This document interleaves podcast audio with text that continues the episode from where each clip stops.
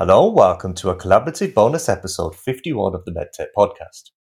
You join me, your host, Karandeep Singh Badwal, and on this episode, we have Rodney Moses of the MedTech 101 podcast. In this captivating bonus episode, we embark on an exploration of our individual backgrounds and the fascinating paths that led us to our present achievements. Join us as we discuss the exciting possibilities of in person podcast recordings, delve into the current regulatory landscape, and into Rodney's thrilling globetrotting adventures.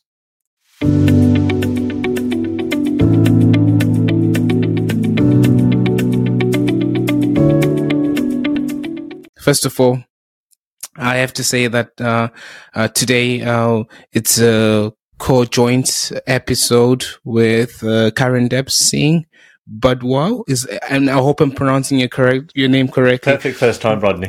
Perfect. uh, who's uh, you know you have this you have the MedTech podcast, which is uh, one of the podcasts that I actually listened to as well before before I I started my own.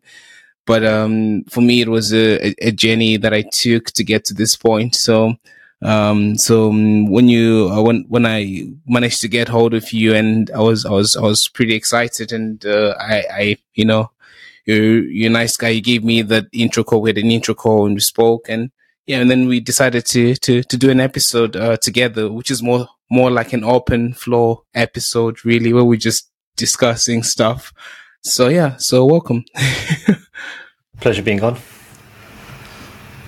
So yeah, so today we're gonna just be talking about. Um, well, firstly, like your background. Um, uh, I know you you you studied uh, pharmaceutical sciences, as you said, and then you ended up in quality, and then and uh, so you, sorry, you ended up in sort of like regulatory affairs, and then you went from there to being a consultant in a sort of like um quick way to say it and it's quite impressive you know? So yeah could you what would you say about yourself that i've missed? Because i'm sure there's a lot that you could say which are which i'm probably probably not able to cover entirely.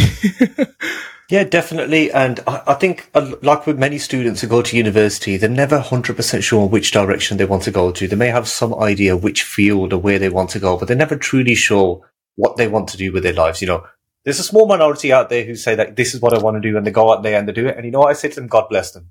Perfect. You've got it. But majority of people are not 100% sure what they want to do. And for me, I was one of those guys. So when I was at university at my bachelor's degree, we were doing like some projects. We were pretending to do like MHRA recalls. And I was like, you know, this quality and regulatory stuff sounds quite interesting.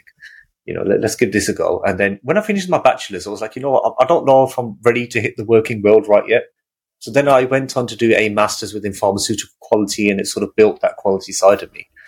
And again, just like many students, when you come out of university, you know, you take the first job that's given to you. So it just so happened to be a medical devices OEM manufacturer called Owen Mumford, where I was actually working on the production line, physically building the components of the medical devices and doing physical quality checks. Oh.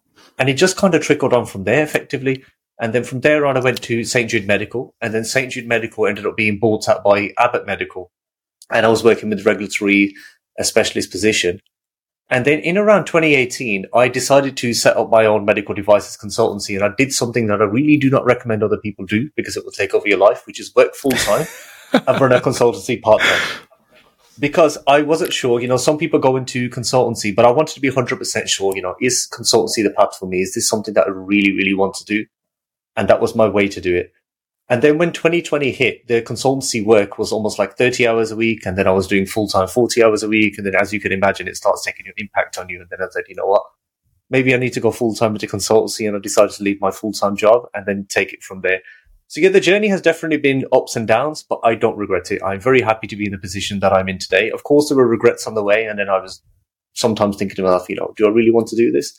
But I'm very happy to be in the position that I'm in today and the way that it's worked out.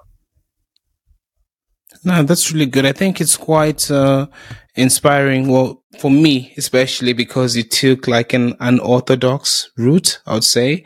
You know, you will never get a textbook that will tell you to do exactly what you have done. And I think it has helped you um, to create this uh, sort of like journey, which has made you quite a, a valuable person uh, because now you got a podcast and I realized you just recently released your episode 50.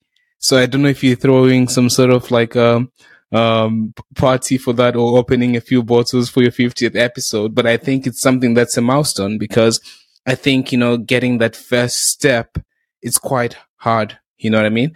Um, but once you have that first episode out there, then it becomes easier. But before I even start talking about the podcast, I'm also going to just, you know, uh, introduce myself as well so, uh, for your audience as well. So I, and unlike, um, unlike most people, I was quite fortunate because when I was like 15 or 16, when I was in high school, I, I knew that I wanted to do biomedical engineering. But it was weird at the time because most people had never heard of biomedical engineering. They just thought like, what kind of a job is this? You know? So, um, what I did was because I was going to high school in South Africa at the time, I, I, and the universities there weren't even offering the degree. So I knew it was time for me to sort of like, you know, leave the nest and fly a long way away from home to come and sort of pursue this career that I wanted to do. So I decided to fly to England. Um, I mean, I'd been in England on a scholarship here from an exchange year that I'd done here, um, which was, which I mentioned earlier, which was sponsored by Richard Branson. And at the time, I didn't even know who he was, uh, until I got to England and I realized he's actually quite a popular person. Um, so, I mean, what, so when I came back here for university, I went to university in Nottingham. I studied biomedical engineering. That's when I started it in, uh, and, and this was around 2017. So I was quite happy. And, uh, after like two years in university, uh, I was quite fortunate to get a placement here at Paxman, uh, which is a company based in Huddersfield that make a, a, medical device that prevents hair loss from chemotherapy. And was when I started working there, I sort of happened to work at the company at the right time. So I then started working in R&D. So all my career I've worked in R&D, but this one was quite special because I was now given the chance to work on a brand new medical device that we're in the process of inventing, but it was just a concept and nothing had actually been built, been built at the point in time. So my job was to then, you know, uh, um, design the operating system, which is basically the operating software for that uh, medical device. And I worked on this for about a year. I was an intern, not doing intern work. Uh, and, but my salary was an intern pay, which is still okay because was, you know, I was so grateful to be there, getting the opportunity to work on it. So that lasted about a year, finished that, went back to university and I graduated. And after graduated, I was, um, lucky. I started working for J&J, uh, Johnson & Johnson, but this time I was working on the MDR, uh, sort of like team, uh, but also sort of like working on the MDR, which basically stands for medical device regulation, which companies have been having to work through here. Uh, but I was doing that from a R&D point of view. So I would be looking at documents for design control there. So I did that for about a year and, and a half nearly.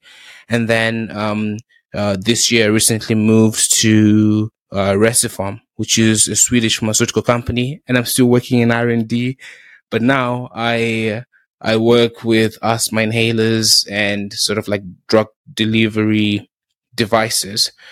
Um, and that's when I started, that's when I decided to start, um, you know, MedTech 101 podcast in, in April. And I've been a bit like a machine, but I'll probably slow down a little bit as I, as I get bigger because I've been publishing nearly one episode per week on average, which consumes a lot of my life as well. So, so, so yeah, but, um, um, then going to the podcast part, like what made you start yours? Uh, because, you know, I, I think yours is, uh, you, you got a lot of following, like several thousands and several thousand followers on LinkedIn and all, all over the place. And, and from what you told me earlier, you know, the concerts you're, not the concerts, but the conferences you're attending, uh, uh, you know, like you, you, you getting there, you widen your network and stuff like that. And you bring some really big guys as well in your podcast. So I wonder what was the journey for you getting to that podcast?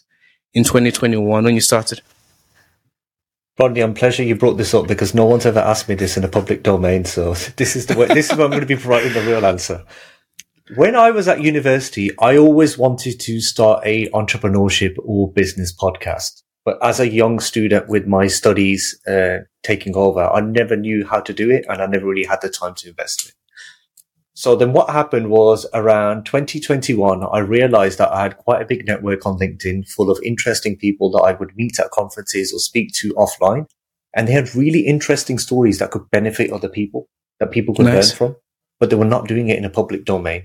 So one day I just decided you know, I'm just going to start a podcast. Let's see what happens. You know, if it, maybe it's just a few episodes. If it doesn't work out, fine. I can always shut it down, right? Because I realized there was so many interesting people in my network and then here we are, Rodney, as you've just mentioned. I've just released episode 50 today. So, you know, it's worked out really well. And for me, it was just, it's a great way for me to learn what's happening in the industry because regardless of what you're interested in, you know, what would take you many hours of Googling, if you had an expert in front of you, you can probably learn in 30 minutes. And that's exactly what I do with the podcast. I ask them the questions. And the pleasure that I have with the podcast is on the public domain so other people can benefit from that person's knowledge. And then, of course, it's also the networking. I get to meet people that I otherwise would never meet through my everyday work or my everyday life. So it's just a great way to meet other people that I otherwise would never meet. So yeah, that's the real reason why I started the podcast. And for me, it's a hobby. And then, as you know, Rodney, you probably don't make money from this. I don't make money from the podcast, but of course, the knowledge we gain from it is the true value of it. That's the real, the knowledge that we gain and what we can share with other people is what makes it valuable.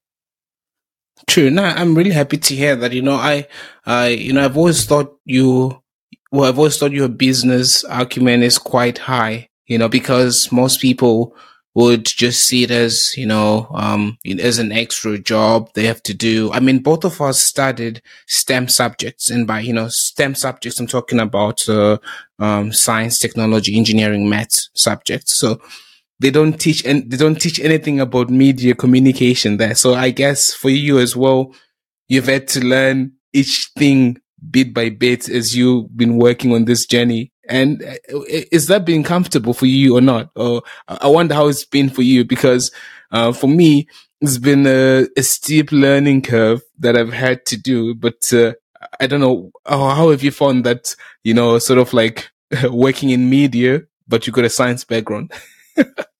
it's quite interesting. So many people don't realize this. Uh, my father was very much into computers from a young age. So my father is a mechanic and he owns his own garage and he's always tinkering with cars. And I remember from a young age that he was always buying computers and putting these components in. And it's like, Dad, you know, what, what is this? And he'd be teaching me little things about technology. And it's like, look, whatever it is, make sure you tinker with it, you know, make sure it's pin perfect. So from a young age, I've always had this thing that whatever you have in front of you in terms of technology, don't be afraid to go inside and explore what it actually is. You know, how does it work? What are the components? And then that's always been integral to my life that no matter what I do, I always want to know the ins and outs of it, whether that's something like gardening, you know, why does a plant grow this certain way? How do you make this plant grow? What are the nutrients that you put into it? It's always questions that I've always asked. So yes, it was something that I embarked on, but I very much enjoyed it. I knew nothing about media, but then I asked myself every single question. How do I make sound better? what is the software that I can use? What makes a great podcast? And then for me, it was just like discovering something new. And it's almost like a child when a child is exposed to like a new hobby or a new sport. You just want to know everything about it. Like if you get a child and you put them into football, like, okay, how do we score in football? What are the rules and what do the different team players do? So for me, it was a very, it was hard, but it was also something very enjoyable and something nice. that I got to learn basically. No, I'm really happy to hear that. Uh, for me, I think it was more of a thing of like, I, I, because I like medical devices, but I felt like I wasn't covering the whole scope of all the medical devices. So I was trying to learn about as many medical devices as I possibly could. And over my, over my time at university during those four years, I learned quite a, a, a lot, but I still feel, I still felt that there was more out there. So, so out of this curiosity, I just started reading a lot, you know, about things that are happening, whether it's an economics book or something and sort of try to make it relevant to medical technology. So, uh, so the way I run my podcast is a, is a little bit different, uh, because there's some episodes I do by myself because what I do is all the information I get from the books I'm reading, you know, and stuff, I, I tend to write an essay. Um, well, I started writing essays now because before that it would be something that I would just go to my friends and share with them. But I realized, why can't I do this for a bigger audience? So what I do now, if, if I've got a topic which I really want to discuss with my eyes from what I'm seeing on the inside of the industry, you know, trying to also inform other people out there. First of all, I try to remove all the jargon. I try to use basic words, you know, just so that even a five year old could understand. And uh, then I write, I write the essay and then I turn that into a script. So um, so I did this for the first like six episodes. Um, and uh, afterwards, I was like, okay, let me see if I can reach out to other people to try to get them onto the a podcast because at that point I, I felt like I didn't really know a lot of people. So, uh, so I wanted to create a podcast, running by myself to sort of like prove the concept to them. But then I realized that some areas, even if I read, I would not know entirely. So for those kind of things, I tried to bring them on. So that's, that was the journey for me, sort of like starting the podcast. So, um, then I, I, for me, it was a huge step because I said, you know, I, I work in R and D, you know, like most R and D engineers, you're in the back office. It's not a client facing job. So in most cases, you don't have to talk to anyone besides the guy who you sit next to, like, you know, nine to five every single day. So, so this, this was also something that was like a new step for me.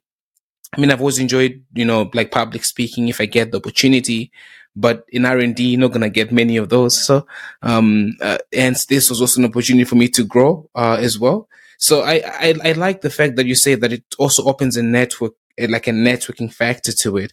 And for, as we both discussed, that we don't make money out of this. You know, we, I think at some point we all wish we had a $200 million contract with Spotify, like Joe Rogan, but, uh, you know, we have, we have to work our way there or, um, but for now, it's mostly run out of the love of it. And, uh, it's, it's really interesting the, the people you, you, t- you tend to meet, the people you end up meeting.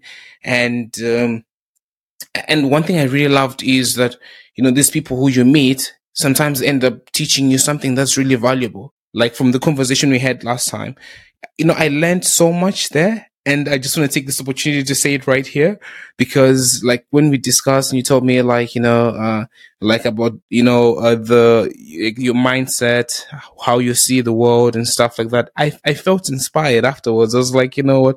Uh, Karan told me this.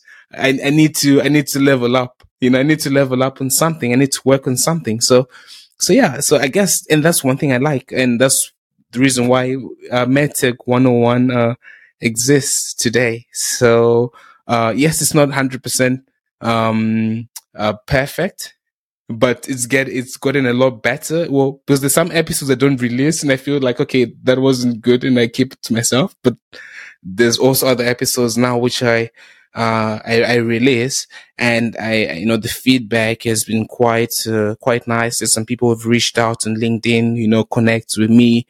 You know, people have said they want to get on the pod and there's been cases where I didn't even have enough equipment. You know, I was like, the people, I had people who said they wanted to get on the podcast and I didn't even have two microphones. So I had to, you know, quickly dash and, you know, grab a second microphone, uh, get a mixer, learn how to use it so I can start accommodating these people. So that, that has also expanded my, um, my audience. And out of curiosity, do you do any in-person interviews? Out of the 50 you've done, have any been in person?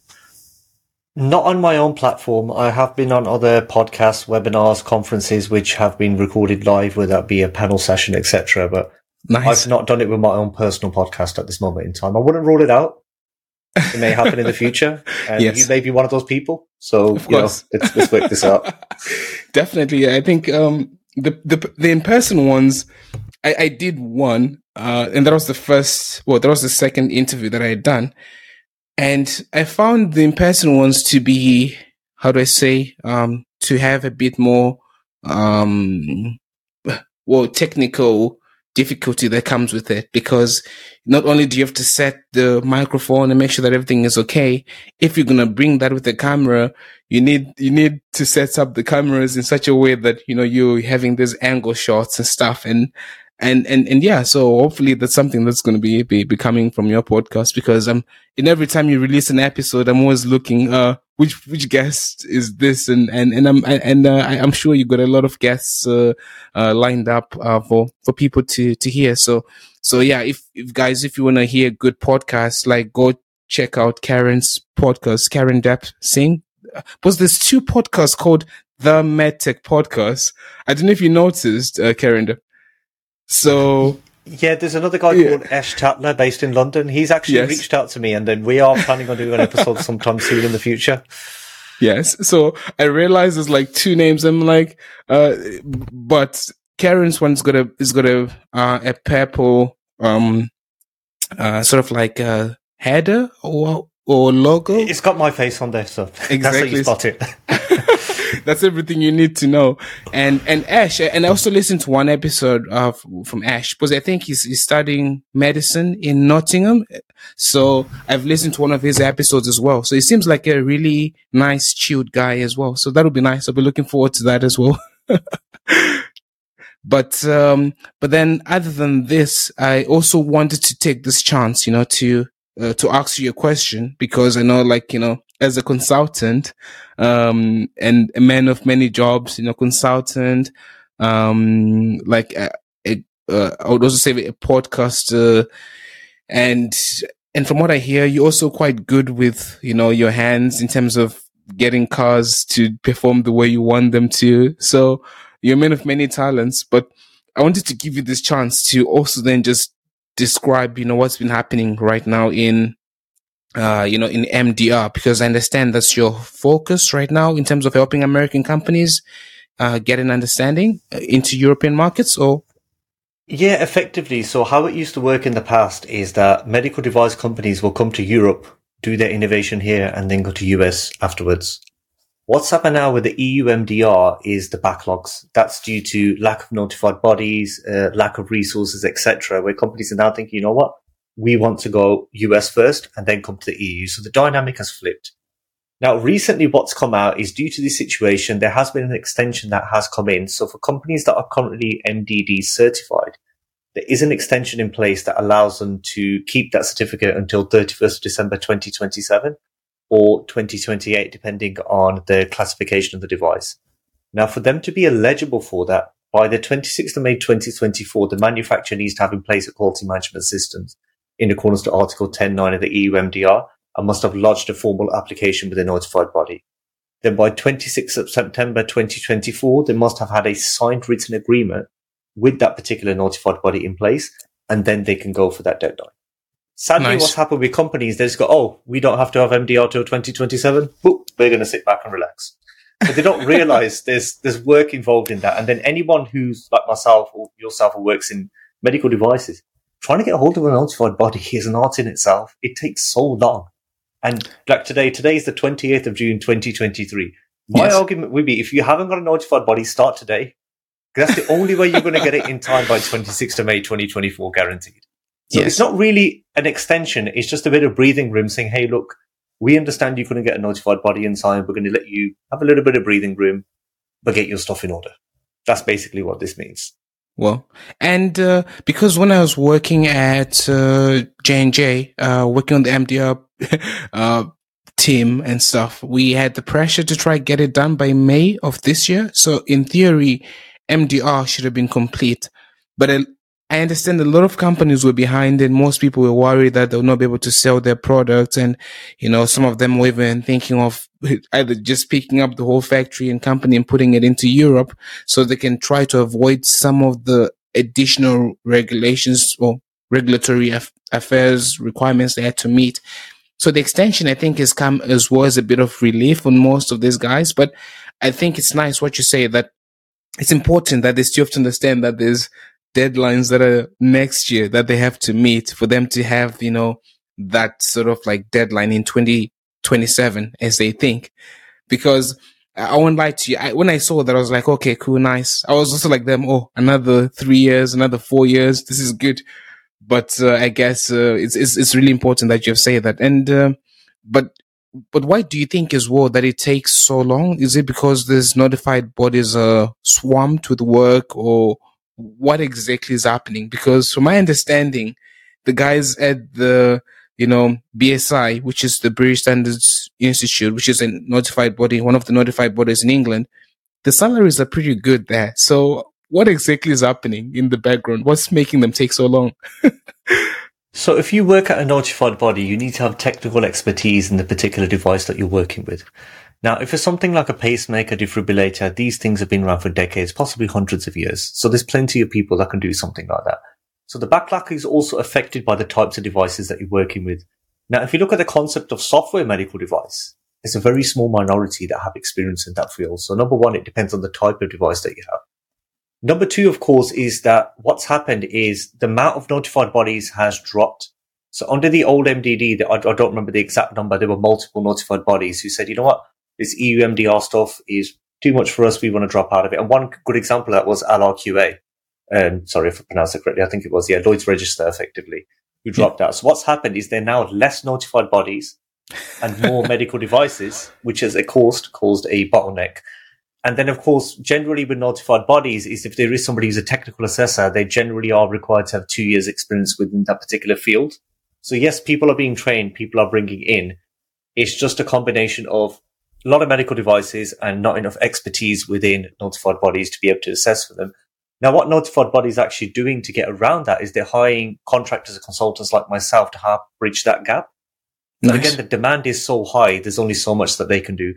Now, over time, of course, that demand will sort of fizzle out and it will smooth out. But for now, there's far more demand than there is actually supply yes. in terms of notified bodies. True.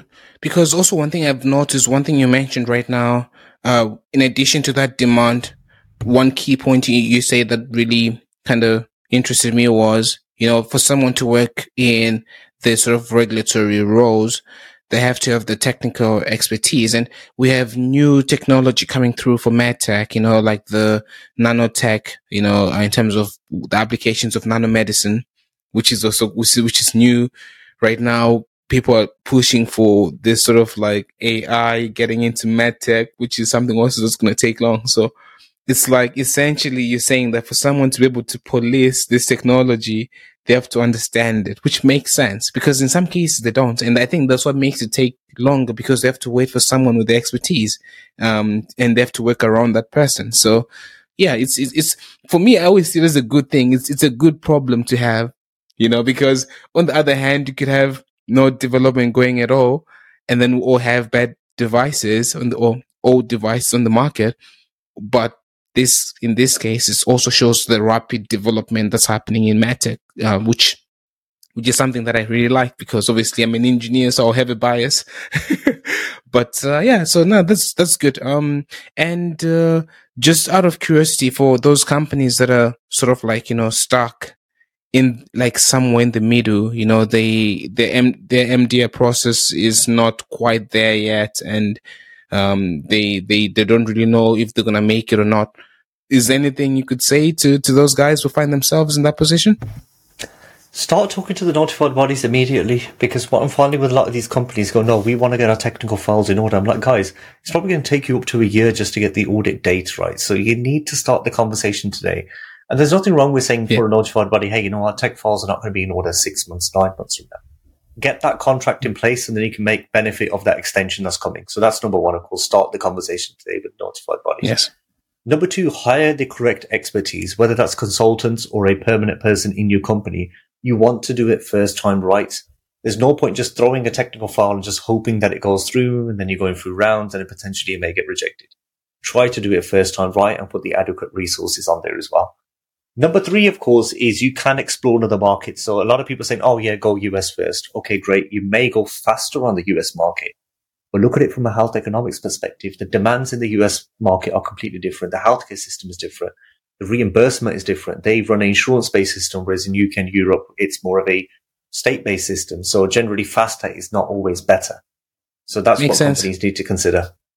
I think you can even say that again because um, for and one of the reasons we said uh, the reason why things are expensive in the US sometimes compared to the UK is potentially due to the number of middlemen between the manufacturer of the uh, device and the patient, which which then also then increases the price because everyone will be taking a certain cut for themselves, uh, which is which is as you'd expect. So um, so yeah, I guess that's, that's, that's, that's the question I had uh, for you, uh, today, just to showcase, you know, your knowledge as well to my audience, because I think it's very valuable things that you say. But, uh, I'll, I'll give you the chance as well now to also ask me some questions. Rodney, you amaze me how much you've traveled the world. You've been to South Africa. You've even been to my homeland of Punjab in India, and you went to the Golden Temple in Amritsar, which isn't very far from where my ancestors are from. And now you're living in the UK. How do you travel? How I know it's work related, but how have you been able to travel so much around the world, and what challenges have you faced?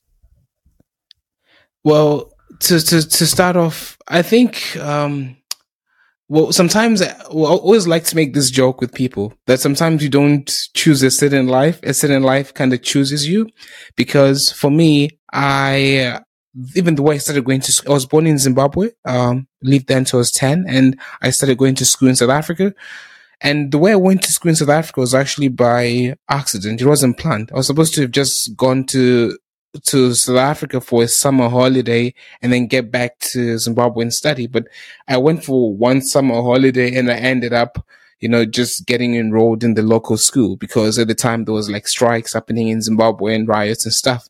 So, so uh, because of this, I think a part of me has always been always kind of like open minded. I've always wanted to explore different cultures and stuff. So, um, whenever I got the opportunity to, to, to go anywhere, I would say yes. So uh, when I when and the story of how I went to India was in university. They did. They have this what they call like summer scholarships. You know, like in the summer, maybe you go. You can go to a certain country for uh, uh for a, f- a few weeks or a month, or some people even go for a year and you just learn then then you, you get back you continue your studies so for me it was the um, easter holiday of 2018 uh, and uh, like this opportunity came up and I, I applied and you know, I wasn't even worried. I was just like, let me go. And we went to Chandigarh as well. We spent most of the time in Chandigarh because I was going to, I went to the University of Punjab for about three weeks and it was, you know, it was amazing. It was something new. So so a part of me has always have had this attitude to say, you know what, I, I I'm to live my life in the present because when I used to speak to some of my friends in university, you know, are you planning to do any trips or should we go somewhere? They'll be like, nah, you know, I'll do it later after I finish university. But we know what happened when we finished university. COVID happened. You know, we, we, we, my, my age group is one of the people that graduated in, in the middle of the pandemic and there were no jobs to be found.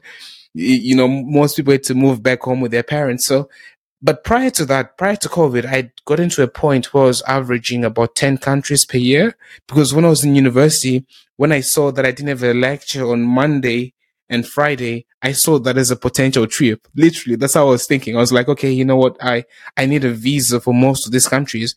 So to be able to do like, I think roughly I've done nearly 33 or 34 countries. I have to count with the Zimbabwean passport, which means I need to get a visa every single time I, I, I, go somewhere, which is annoying, but I, I try to maximize that. So I guess that's, that's been my approach really to, to life, to just try to live in the moment. You know, when you have the opportunity to do something, you do it right there. And most of the, most of the traveling I've done actually has not been because of work. The only, the only work trip I've done was a trip from, um, Huddersfield to Coventry. That's the only work trip I've done because in R&D, you're not gonna get work trips. It's not a sales job. You're stuck in the office, you know, in the labs, wherever, just focusing on building that device. Uh, so then I make it up to myself that, you know, uh, when I, when there's a long weekend, what trip can I do there? Can, can I do a city break in, in, in Paris? And you, and you'd be surprised how, like how, um, cheap it is, especially in Europe to, to plan these things. But then outside of that, I've also been quite lucky because I've also traveled quite a fair amount with the Boy Scouts because I joined Scouts when I was like 10, you know, doing the camps and, you know, selling cookies, fundraising, all that kind of stuff, which I really love. I love outdoor stuff. And, uh, actually in three weeks time, I'm going to be at the World Scout Jamboree in Korea. So I'm going to Korea for like three weeks, just, you know, going to be camping and just to clarify, uh, it's South Korea, not North Korea, because everyone keeps asking me, is it South or North? Maybe I should start saying it's the North, but you know, I know that joke won't age well. So, so yeah, but, uh, yes, it's also that opportunity to just, you know, joining, um, clubs, you know, doing things that make you meet people. Because even right now with this podcast, there's some people who want to do it in person. So now I, I, I have to start thinking, okay, I'm going to have to go to their offices or somewhere, but it means that you start seeing new parts of the country, which otherwise you wouldn't have gone to. So I'll just say to anyone who wants, who's watching this right now and they're thinking, oh no, it's too expensive and whatever. I would say for Europe, you can literally do Europe without spending a lot. If you just plan it well, you got low cost airlines, three star hotels in Europe are fine. You maybe three star hotels in some continents I wouldn't trust, but in Europe, you'll be okay. So, um, but essentially you, you need a place that's clean where you leave your bags where it's safe. So I wouldn't say, no, go stay in hostels because that's not what I've done. But, um, yeah, so get out there, meet more people, uh, join a club, you know, start something that, you know, pushes you out of your comfort zone because it's easy to say you want to stay in this small town or big city you're used to and not explore other destinations. But one thing I like about traveling is that every time I go to a different country, it's a different language. I don't speak it at all. You know, I, I, I the only, the only European language I speak is English. So, but I have to navigate that new terrain. You know, you have to, it's like it activates some sort of like new genetics in you, you know, so you discover something about yourself. Like, okay, you know, you can deal with different cultures, different changes pretty well. So, so that's what I would say. And that's, that's how it has happened really in terms of to give you a full explained detailed answers to how I've traveled and why I can't stop now. no, definitely. I agree with you. It's kind of just go there and do it. You know, yeah. stop sitting there, stop planning, stop thinking. Just sometimes you just have to get up off your chair and just go and do it, take the risk, and then somehow it works out. yeah, it's it's and I would say it's even super easy before you have, you know, a lot of responsibilities and stuff. But again, even when you have those responsibilities in your life, um, in this country, I think every worker is entitled to about 25 days off per year. And I know some people still can't finish all of those days. They can't use all of those days. You know, most people don't even explore, you know, uh, the UK alone and, or what, or whatever country they're in alone. Because even if you just focused on trying to maximize the, the country in, you'd be surprised. You know, um, I was literally surprised a few weeks ago, uh, because right now I live close to Cambridge in Norfolk. I, I drove to one, um, beach here on the Norfolk coast. And I was surprised. I was like, this is so beautiful. I felt like I was in a different country. And I was like, and I've never seen this on any blog or anything. So sometimes you find those hidden gems really close to you without having to travel really far away. So I guess it's just having that attitude of saying, you know what? You want to see more places. You want to, to go and explore more cultures and meet more people. And yeah, you, you it, it definitely makes you grow in a particular way. Yeah, I completely agree with that. Every time I've travelled, I've always come back uh, richer, and I don't mean richer in terms of finances. I mean in terms of knowledge, yes, and what I've learned about the world. And then you quickly learn that all humans are the same. We yes. all have similar problems and things, and the differences between us are so little. and you realise that when you travel. Yeah, and one more thing, really, I know you mentioned that you hadn't uh, taken a holiday for about ten years sort of like working and just not doing things that you're doing. Like, how did you feel when you took that holiday last last year in December to Jamaica, which is you know quite sunny in the middle of the winter? How how, how was that for you? You know, it did feel strange, of course, uh, that yes. I didn't have my laptop with me. I had my phone with me, so I was checking emails. But I did go late December, so it was around the Christmas period when work's a little bit more quiet and things but it was just nice to just focus on what's in front of me because when you're an entrepreneur, you run a business or you're a consultant, you're constantly thinking about work. It was one of very few opportunities that I had. I could just focus on what was in front of me. I could just explore the beauty of Jamaica, the people, the food and things like that. Yeah. It was just nice to just go into that. And I'm glad I took that trip because when you go and visit a different culture, you learn lessons about life and you can come back and you can bring that.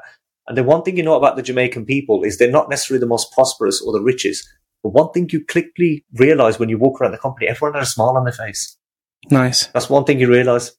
They could be really, really poor, but they had a smile on their face and they always found a way to enjoy themselves. And that's one thing that you quickly learn about Jamaican people that whatever they have, they make do with what they have. So it just makes you realize, you know, that they've got far less resources than we probably have in the Western world, but somehow they're happier than us. So this, they're doing something right. True, true. And, uh, nah, that's really good. And, uh, I think it also reminds me of just, you know, like how, how, how I was growing up, you know, the, because in Zimbabwe, sometimes, you know, was with the scouts and stuff, I got to, you know, go to different places in the country. And we used to just play games like in the mud and stuff like that. Not to say that we don't have anything else there, but, um, it's just, you know, it, people aren't as driven on work. You know, uh, one of my mates came to visit me this weekend and, uh, he was asking me like, is the work more stringent in Zimbabwe or in the UK? And, and I told him, you know, first of all, I'm grateful, you know, to be here. The reason why I'm here is for my career because obviously I left my family behind and everything like that to try and, you know, and get my career going, which I've been quite fortunate that it, has been working out. Um, okay. And, uh, but the, the thing is in these countries, like on the weekends, for instance, in Zimbabwe, if you took your, if you took some money to the bank on a Friday afternoon and you want to do a bank transfer, they'll tell you, yeah, it's fine. We can take your papers, but we're going to submit this on Monday because on the weekend, the whole country slows down. So you find that in these countries where maybe people aren't as driven in terms of trying to get as max, the maximum profits possible, which I probably blame for why we're developing a lot slower. But it also means that people have also been able to then invest some time into, you know, their families, you know, uh, their health. Because on weekends in South Africa, when I was growing up in South Africa, you knew every weekend there would be like a barbecue somewhere. So, you know, like, and us, we used to call it a braai in South Africa. We call, it, we call them braais. We don't call them barbecues. It's the, uh, breed stew. So, uh, this also then just showed the different, uh, sort of like, you know, what life means, you know, for people in different places. Whereas here we, here people still take summer off, they still festivals and everything, but you know, you, we, we have more bills to pay here. You've got council tax, you've got, you know, all these kind of insurances you have to pay for and stuff. And, but the opportunities are, are, are great to hear. So I'm also grateful for that opportunity, you know, to, to, to be able to work on something and, uh, be able to contribute, um, essentially to other people's lives. So, um, and yeah, so just, you know, looking at the time and everything, I was just also going to take this opportunity to ask you, you know, like, since you do a lot of things, like, what motivates you? You know, just like an odd question, like, you know, what motivates you? What keeps you going? Because I don't know how many hours per week you're working, but I know it's not 40 hours a week. So what, what's your why and how do you feel satisfied, you know? My grandfather came to this country as a first generation immigrant. He would work 12 hour shifts, seven days a week, and he would have to share a bed with somebody just to pay his rent. So one guy would do the day shift and one guy would do the night shift. And somehow within 15 years, he owned a property and he was living good and he managed to retire by the age of 60. What, what excuse do I have that a guy can come here, not know the language, do this and just work so hard? And I have so many opportunities around me to build this but it's not just that. Even with like the podcast and the videos, I enjoy helping other people. It's like a form of charity to me. When people yes. think of charity, they just think that, oh, I donate X amount. But charity is in many different forms. It could be just me phoning a friend who's feeling depressed and making them feel better. It could just be speaking to somebody on the street. You know, charity is in many different forms. And I think that's what humanity is well. If you're doing something that's making the world a better place, that in itself is a deeper sense of satisfaction than just go out and making X amount of money. So that's really what keeps me motivated is the medtech industry is helping other human beings. I'm helping, I'm playing a part putting medical devices out there that are helping people live longer, helping people live with certain conditions. And that is putting a smile on other people's faces. They then project that smile on the rest of the world. And then more people are smiling and a more positive world. And it just makes the place a better place. Well, better place to be, basically. No, that's, that's really, that's really good. And that's deep. I guess, you know, the, it's like that feeling of, giving and, you know, the reward feeling that you get. But do you, do you get, um, sometimes like a feeling that because you enjoy what you do, sometimes you just want to lay down, but you know, you have to record that episode because you feel like now you actually owe your audience content. Do, do you ever have that feeling? Like, you know, you feel like, you know, you, your work is so meaningful to other people. You feel like you have to give them this content consistently. Uh, I don't know. How do you feel about that? yeah, very much so. It does happen. So you do sometimes feel guilty. And I've sometimes yes. I've had messages from people on LinkedIn saying, Karandeep, what's wrong? You haven't made a video in a while. I'm like, okay, well, I need to do something. but the way that I do it now is I build systems where I have uh, particular gaps or times of day, which is just content focused or just podcast focused. And then what I try to do, Ron, you probably do this yourself. You try to record so much content so you're covered for a few weeks So even if something comes up in your life or your work where then maybe, you know, for two or three weeks you can't dedicate any time to that, you've got content in place. And I think that's what people need to do is make sure there's always a bank of content that's always there ready for you. So if anything happens in your life where maybe you can't commit the time, you can always go back to that bank effectively and then put it out there. So yeah, it does happen from time to time, but then I enjoy what I do. I don't really care that, you know, sometimes I have to sacrifice things, but you have to draw the lines at times. If there's a family birthday, I'm there. If there's a family wedding, I'm there. You yes. have to be there, especially, yes. especially in Rodney in our cultures. If somebody invites you a wedding, you better be there. you need to jump on a flight. You need to sacrifice your sleep. You have to be there. Yes. But then and you work around it. Definitely. I, I, I agree with you. I agree with you. And, you know, talking about family and everything, um, you know, like how your grandfather came to, to, to this country and what he managed to do for himself and being there for these wedding events and all these family functions. And at the same time, being able to still get the content out there because, you know, it brings a, a lot of value to people. You know, balancing all this, you know, it, it, it kind of starts to make you feel more uh, good in a way. You feel like you're trying to get to the level of, um, I don't know, like self actualization. Because if you, you're working to improve yourself, you know, and you're trying to also improve other people's lives.